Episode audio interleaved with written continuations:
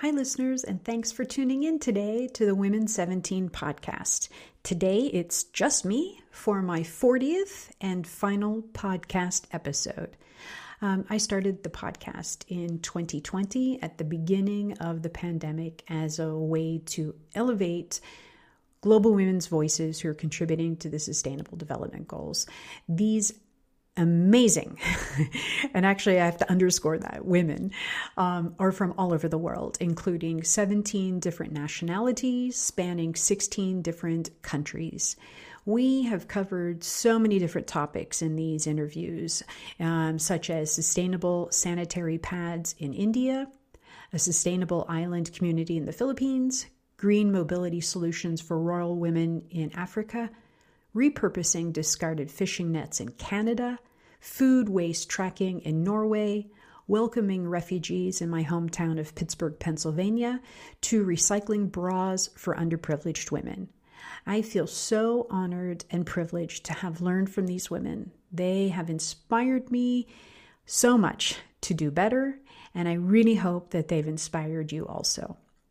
As for my new, myself, um, I have a new job that puts me sort of right at the center of all of these issues, helping to educate corporate employees on the science behind climate change and sustainability and how to lead within their organizations by innovating and creating new solutions.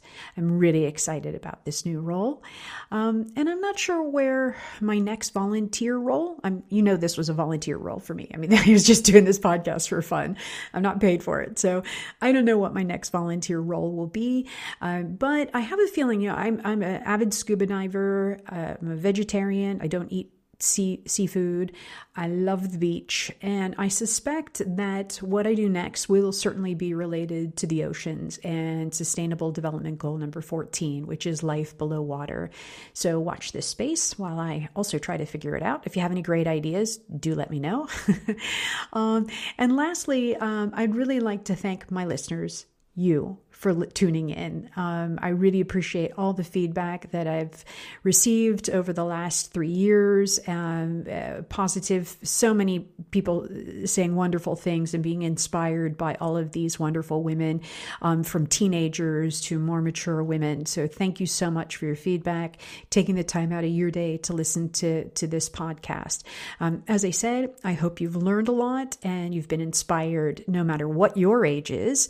Um, I really hope hope that you've been inspired to contribute in your own small or preferably big way um, into making our world and your local community a better place to live for generations to come. So, once again, I thank you so very much for tuning in to the Women 17 podcast. I've really appreciated you being a listener. Thank you to everyone that I've interviewed um, over these three years. It's been an amazing experience for me. And I wish you, my listeners, and those who I interviewed a happy, safe, and productive day. And thank you once again.